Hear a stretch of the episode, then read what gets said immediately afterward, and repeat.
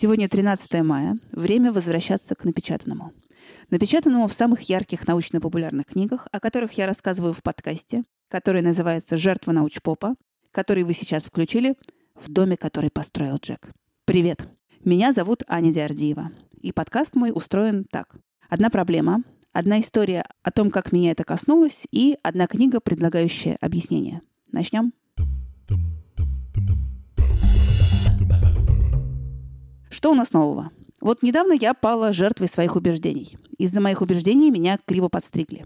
Парикмахерша моя внезапно меня спросила, верю ли я в загробную жизнь.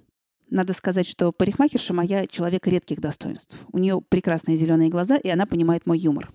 Ну, логично же, что на этом основании я решила ей сообщить о своих представлениях о загробной жизни. Они у меня такие еретические.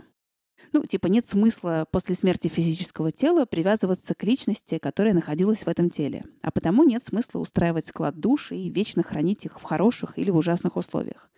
А гораздо интереснее объединить их в какую-то большую структуру, чем один человек, чем одна единица. И это может быть гораздо интереснее, чем индивидуальность, и гораздо прикольнее, чем камера хранения. И тут выясняется, что парикмахерша моя мусульманка. И стрижка моя в этот раз не очень. Ну, зато я кое-что узнала про ислам. И вот пока в парикмахерской я пересказывала свои соображения про загробную жизнь как сетевую структуру, уже была написана книга, которая описывала нашу земную жизнь в виде сетевой структуры. Это книга Кристакиса и Фаулера, связанная одной сетью, в которой они рассматривают как минимальную единицу не одного человека, а сеть из нескольких десятков людей, куда объединены знакомые, друзья, родственники. Это как нейронная сеть, которая выполняет какую-то когнитивную операцию. В ней один нейрон не видит всей картины. Также и одному человеку в сети своих знакомств не видно, в какие процессы внутри сети он включен. Кристакис и Фаулер решили проследить, как сети знакомств влияют на эмоции, любовь, политику и финансовые отношения. Но самое забавное, что данные, на которых основана эта книга, взяты из большого медицинского кардиологического исследования. Дело было так. Фаулер и Кристакис — это политолог и врач. Когда познакомились, то поняли, что их обоих интересует сетевое поведение людей, но у каждого с точки зрения своей специализации. Сначала они решили выиграть грант Национального института здравоохранения США на шестилетнее обследование 31 тысячи человек. Но такой грант им не дали. И в какой-то момент поняли, а не надо, все данные уже собраны, и причем не ими. Это были данные о пяти тысячах жителей города Фремингем и их семей. Данные, собиравшиеся на протяжении 30 лет. Цель фремингемского исследования – проследить динамику состояния здоровья людей. Например, там велись графики набора или снижения веса всех испытуемых. А если на основе этих графиков сделать анимированную диаграмму, куда каждый участник исследования будет нанесен в виде точки, то видно, что обитатели Фремингема полнеют в определенном порядке. Группы людей с избыточным весом тяготели к друг другу и объединялись друг с другом. При этом в других группах участники исследования могли продолжать сохранять нормальный вес или вовсе худели. Социальный эффект оказался очень сильным. Выходило, что если кто-то в Фремингеме набирал вес, то вероятность того, что располняют его или ее друзья, увеличивалась на 57%. Но был и неожиданный вывод. Риск располнять у жителя Фремингема увеличился даже в том случае, если вес набирает друг его друга.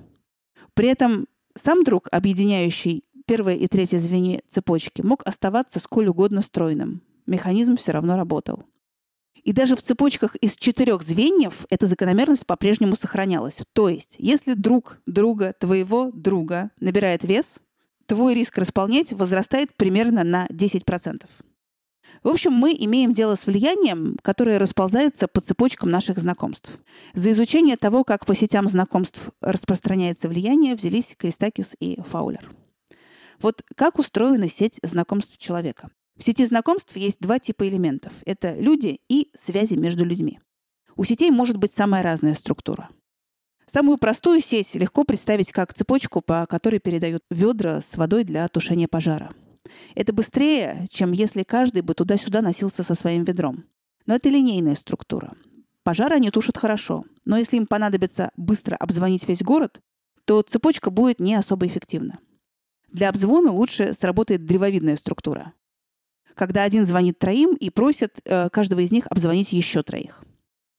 Еще у сетей знакомств бывает разная форма. И в зависимости от того, со сколькими людьми и с какими именно людьми человек знаком, он может оказаться в разных местах своей сети, в центре или на периферии. Почему я говорю с какими? Потому что, в свою очередь, важно, с каким качеством и количеством людей знакомы твои знакомые. Например, общительные люди, склонные знакомить между собой своих друзей, находятся в центре сети и делают эту сеть транзитивной. То есть делают легче и быстрее взаимное влияние разных групп своей сети друг на друга. Обратное тоже верно. Если человек не знакомит между собой разные группы своих друзей, то эта сеть обладает низкой транзитивностью, и сам человек находится не в центре, а где-то на периферии своей сети знакомств. Но сами сети живут и развиваются по законам, которые не осознаются и не контролируются входящими в сеть людьми. Сама сеть начинает обладать свойствами, которые не могут быть объяснены через свойства составляющих элементов. Это как раз тот случай, когда целое больше суммы его частей. Так как влияют сети на разные сферы нашей жизни? Деньги, любовь, здоровье и политику. Начнем мы, понятное дело, с любви. Самое очевидное. Сеть знакомств – удачное место для выбора партнера, если исходить из идеи, что мы ищем кого-то во многом похожего на нас. По убеждениям, по интересам. И несмотря на то, что задачу по поиску партнера мы теперь возложили на интернет, все равно довольно часто будущие партнеры находятся на расстоянии двух-трех рукопожатий друг от друга. Теперь про менее очевидное. Наша сеть является нашей референтной группой.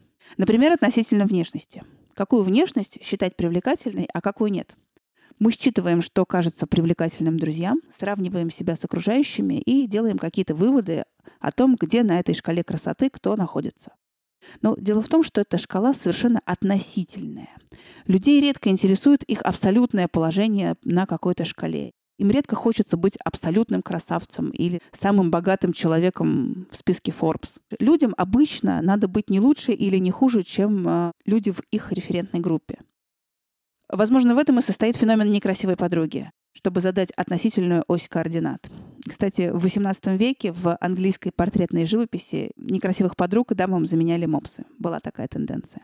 А вот, допустим, мужчинам дают плюс 100 очков в глазах женщин, если на фото мужчина стоит рядом с привлекательной женщиной или если он женат. Был такой эксперимент, где женщины оценивали потенциальную привлекательность незнакомых мужчин. В таком подходе заложен эволюционный смысл. Сразу трудно оценить мужчину как партнера и как потенциального отца своих детей. А тут хоба и мнение другой женщины, которая уже имела дело с этим экземпляром. Копирование чужого выбора может быть эффективной стратегией. Мужчины, которые фотографируются на аватарке в Тиндере с огромной рыбой, пойманной на рыбалке. Вы теперь поняли, в чем ваша ошибка? Не в том, что женщины равнодушны к рыбалке, а в том, что у рыбы не допросишься экспертного мнения о вас. Слишком молчаливый собеседник. Поведение в романтических и сексуальных отношениях тоже зависит от норм, которые приняты в вашей сети. Здесь тоже люди копируют чужое поведение. Например, есть данные о том, что вероятность, что семья захочет завести ребенка, возрастает в первые два года после появления ребенка у брата или сестры, кого-то из супругов. Теперь про то, как наши сети влияют на наше гражданское поведение. Вот, допустим, голосование. Действительно ли голос одного человека так важен? Вообще-то, с точки зрения сетей, один голос может иметь значение только в ситуации абсолютной ничьей. То есть шанс один на миллион. Но политическая жизнь сейчас устроена совсем не так, чтобы один голос мог дать какой-то перевес. Сейчас мы чаще всего выбираем не конкретного кандидата, а пакетное решение, в которое этот кандидат входит. Вот этот либерал с набором либеральных ценностей, этот правый, этот людоед. И по ту сторону забора важен не голос отдельного человека, а мнение всей сети, в которую он включен. Ведь чаще всего члены сети выбирают одного и того же кандидата. Как? Нет, не сами, а через неформальных лидеров. Неформальные лидеры в сети перерабатывают информацию, полученную из медиа, и уже в переработанном виде доносят до своей аудитории. То есть они просто говорят на языке своей микрогруппы. При этом политическая активность одного человека побуждает к участию в выборах еще троих членов его сети. Причем, согласно исследованиям, вероятнее всего, все четверо будут голосовать за одного и того же кандидата. В политике социальные сети помогают собрать группу поддержки практически вокруг любой идеи. Но в то же время соцсети не помогают договориться людям разных убеждений. Соцсети используются не для обмена информацией, а для того, чтобы еще сильнее подкрепить свои убеждения. Это, конечно, печальная новость для политической жизни, но в области гражданских инициатив та же самая схема работает очень эффективно. Активное ядро сети побуждает многих других внутри своей сети к каким-то действиям. Вот послушайте, как об этом рассказывают ведущие подкаста «Начнем с понедельника». Это подкаст про практики, которые могут сделать жизнь лучше. У них есть эпизод про благотворительность, где они наблюдают, как идея благотворительности расходится по сетям их личных знакомств. Знаете, какая сеть идеальна для изучения? Это сеть сексуальных связей. По ней легко изучить э, свойства и топологию сетей. А поскольку медики отслеживают распространение венерических заболеваний в сети знакомств, то можно предположить, что идеи в сетях распространяются примерно таким же способом. Да, мы сейчас договорились до значимой для авторов книги мысли что идеи подобны сифилису. По крайней мере, по сетям они распространяются точно так же, как венерические заболевания. А именно, в каждой сети есть ядро более активных людей, которые распространяют болезнь или же сеют идеи среди менее активных. И если в медицинском смысле компании за безопасный секс эффективнее, когда они направлены на сексуально активное ядро сети, то в плане распространения идей сеять идеи лучше не через всех членов сети, а через ее активное ядро. Ядро донесет идеи до остальных, будьте спокойны. Эту схему работы с сетями, возникшую в медицине, можно переносить и на другие области жизни. Например, практика показывает, что если при террористической угрозе проверять не всех подряд, а выборочно активные ядра сетей, то действия по предотвращению террора будут э, почти в 700 раз эффективнее. Теперь про эмоции. Надо ли говорить, что эмоции передаются по сетям? Кажется, это и так понятно, что эмоции заразны и зависят от эмоционального состояния людей вокруг. Помните, в третьем эпизоде подкаста я рассказывала вам про жестокий эксперимент Фейсбука, где почти 700 тысячам пользователей отфильтровали ленты на неделю так, чтобы они видели 90% печальных постов своих друзей, а другие видели только 90% радостных. Ну вот, прошла всего неделя, а в грустной группе люди стали писать грустные посты, а в веселые — веселые. Вот так вот несложно все устроено. Но у этой несложной схемы есть эволюционное объяснение. Копирование эмоций нужно для синхронизации поведения людей в группе. Например, если кто-то испуган, то, возможно, он увидел что-то, чего пока еще не видят остальные. А это может оказаться важным для выживания. С помощью копирования эмоций еще можно передавать информацию. И Копирование важно для коммуникации. Когда мы копируем эмоциональное состояние другого, мы переживаем эмпатию. Но вместе с эмпатией мы можем впасть э, в копируемое состояние. А вот история позатейливее, чем копирование эмоций. Вопрос. Обязательно ли наша сеть должна состоять только из людей? Ответ – религия. Объединение верующих — это тоже своего рода сеть знакомств. Но в этой сети все связаны через сущность, которую никто никогда не видел и с которой никто лично не знаком.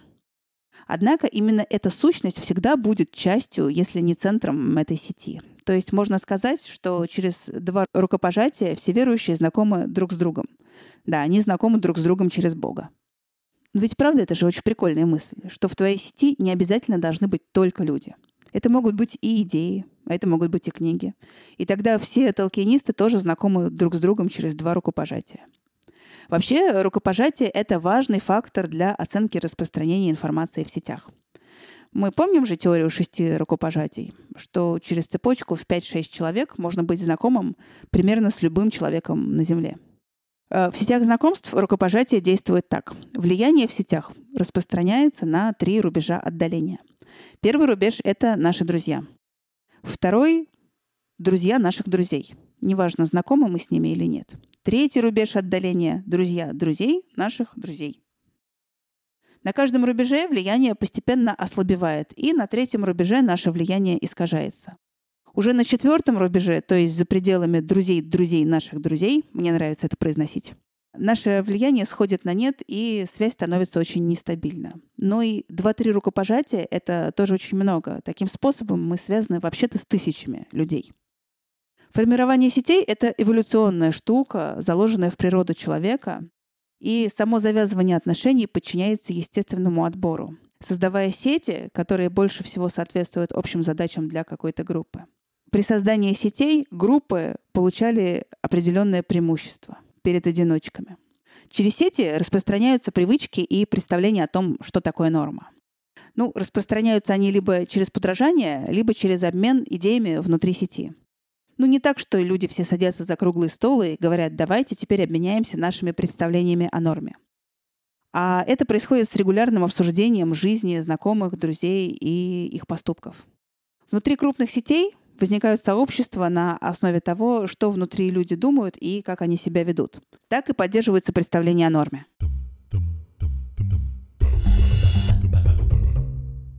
Но еще внутри сети у людей есть э, определенные роли. Группа математиков и экономистов из Вены и Гарварда разработала модель эволюции, объясняющую, как работало общество.